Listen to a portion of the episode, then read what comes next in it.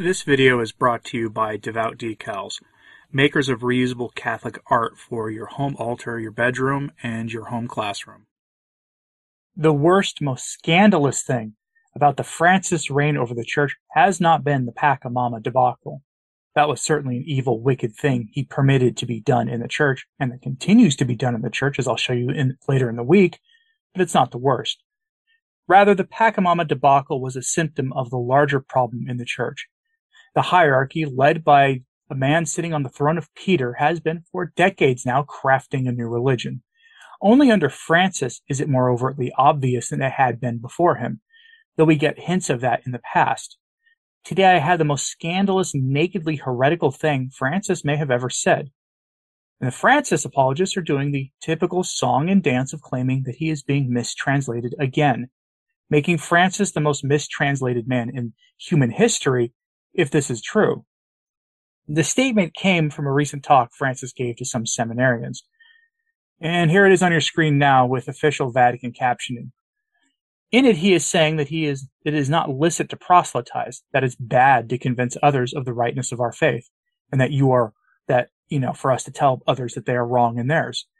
He is calling spreading the gospel a sin in a categorical rejection of the Great Commission and the dogma extra ecclesiam nulla salus.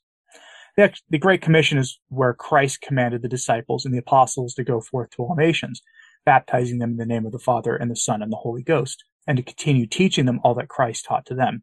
And extra ecclesiam nulla salus is the dogma that says there's no faith outside the church. As Eric Sammons, editor in chief of Crisis Magazine, said about this on Twitter, quote, Pope Francis has been consistently allergic to evangelization. I wrote about this in my book, Deadly Indifference, and in my mind, it's the biggest scandal in a pontificate full of them. We are commanded by Christ to spread the gospel. It is a duty of all Catholics. End quote. Christ commanded us, but Francis disposes us of that duty because apparently, in the mind of Francis, Christ was wrong to command us to do this. Or so the logic has to be, because I can't come up with an alternative. This is the new religion, folks.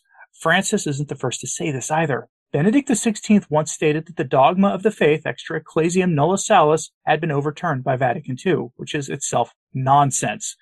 You can't overturn a dogma of the faith, but the attitude is that the Church overturned many of its prior teachings at the Council.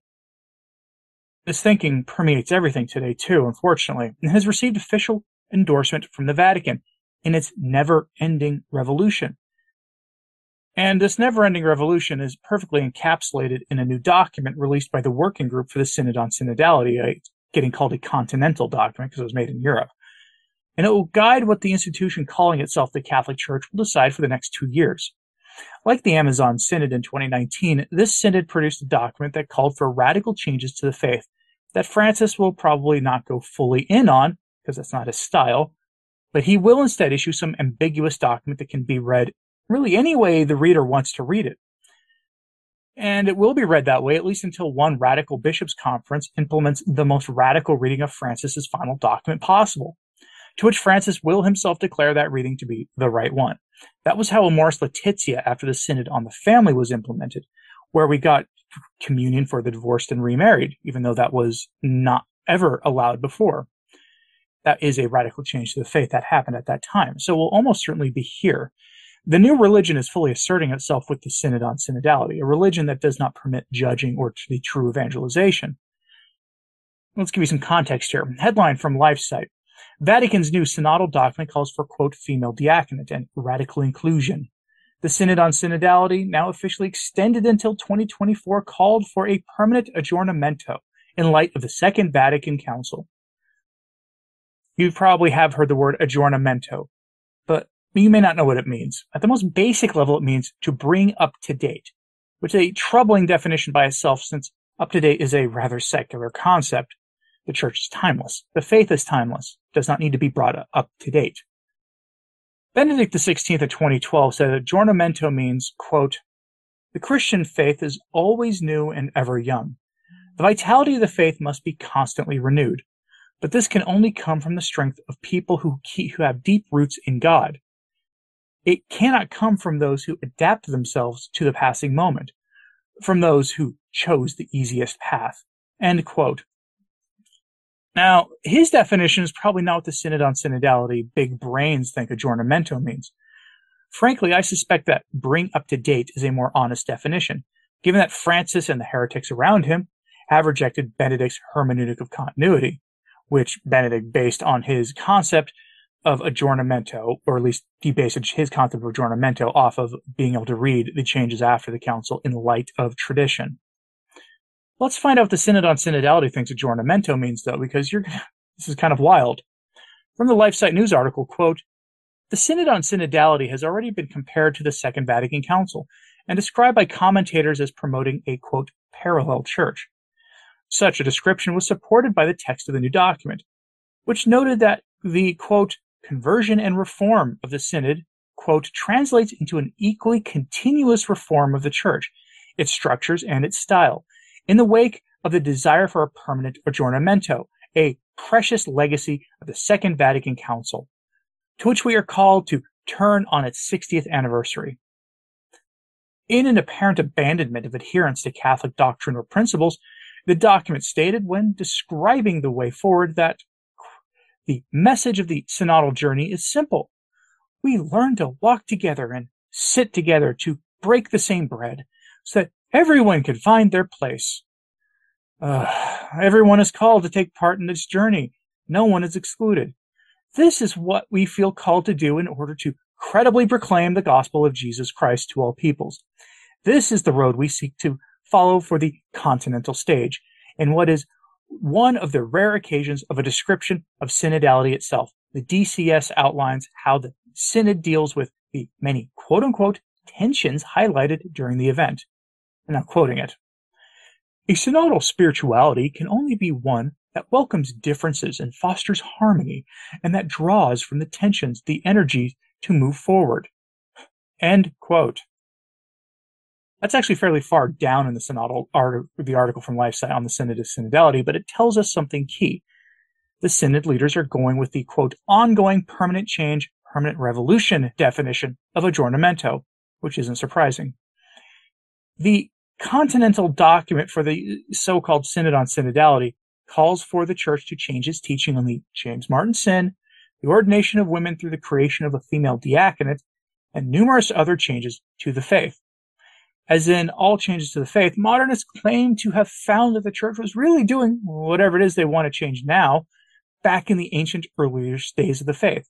They're engaging in something called archaeologism, which I've made videos on before, a concept, something that is condemned by Pius XII. The classic example of, is that the Bible mentions a female deacon. Ergo, women were ordained in the ancient church according to their argument. It's their claim. And it's not true, as Trent Horn points out on Twitter. Quote, Women served as deaconesses, but they were not ordained like presbyters, priests. The Council of Nicaea declared in Canon 19, quote, We mean by deaconesses such as have assumed the habit, but who, since they have no imposition of hands, are to be numbered only among the laity. End quote. Sounds a lot more like a nun with special duties more than anything else. But I guess having an infallible council declare something isn't good enough, since the core of the problem is the modernists don't actually believe in infallibility of anything but the infallibility of the moment. And yes, I know Trent Horn is part of the conservative Novus Ordo establishment and really isn't helping matters through his typical defense of all things Francis, but he's not wrong here. There is no historical evidence for the deaconess argument that the modernists make. Now, Rorate Caeli has an interesting write-up on the document on their website. In their write-up, they note one hopeful sign. The document admits that it's not a product of the magisterium of the church, which means it can be cast into the dustbin at the right time. And while that's a hopeful sign, it's worth reminding everyone that this document will be given to Francis, who will make a more moderate version of it that will, over the course of the following years, be implemented in line with more in line more with this document than with the explicit content of the one he himself publishes. As we saw with Amoris Laetitia or the recent blessings of James Martin unions by the bishops of Belgium.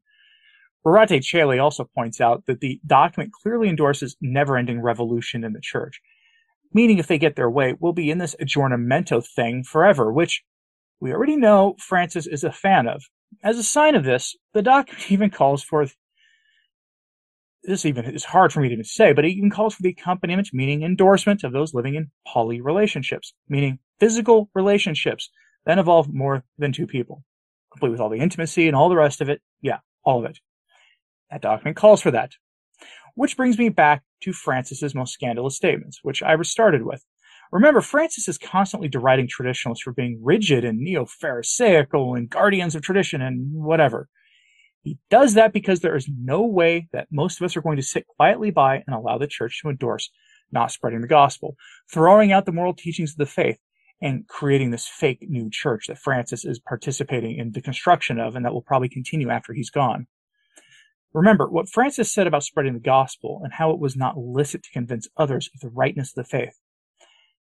Many people have mixed feelings about Fulton Sheen, but uh, was he wrong when he warned us of this in 1948? Quote, Satan will set up a counter church, which will be the ape of the church. It will have all the notes and characteristics of the church, but in reverse and emptied of its divine content. The false prophet will have a religion without a cross, a religion without a world to come, a religion to destroy religions. There will be a counterfeit church. Christ's church will be one, and the false prophet will create an- another. The false church will be worldly, ecumenical, and global.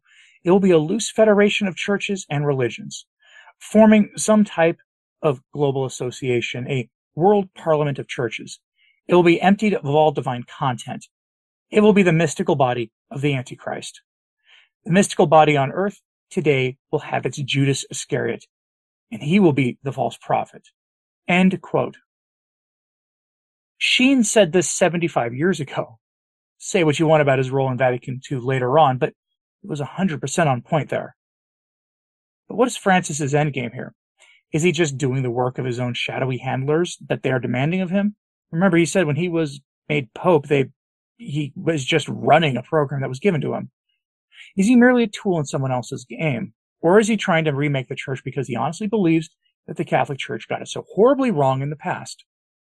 Let me know what you thought of this in the comments, please. Like and subscribe if you haven't. It really does help. As does sharing this on social media. That helps a lot as well. As always, pray for the church.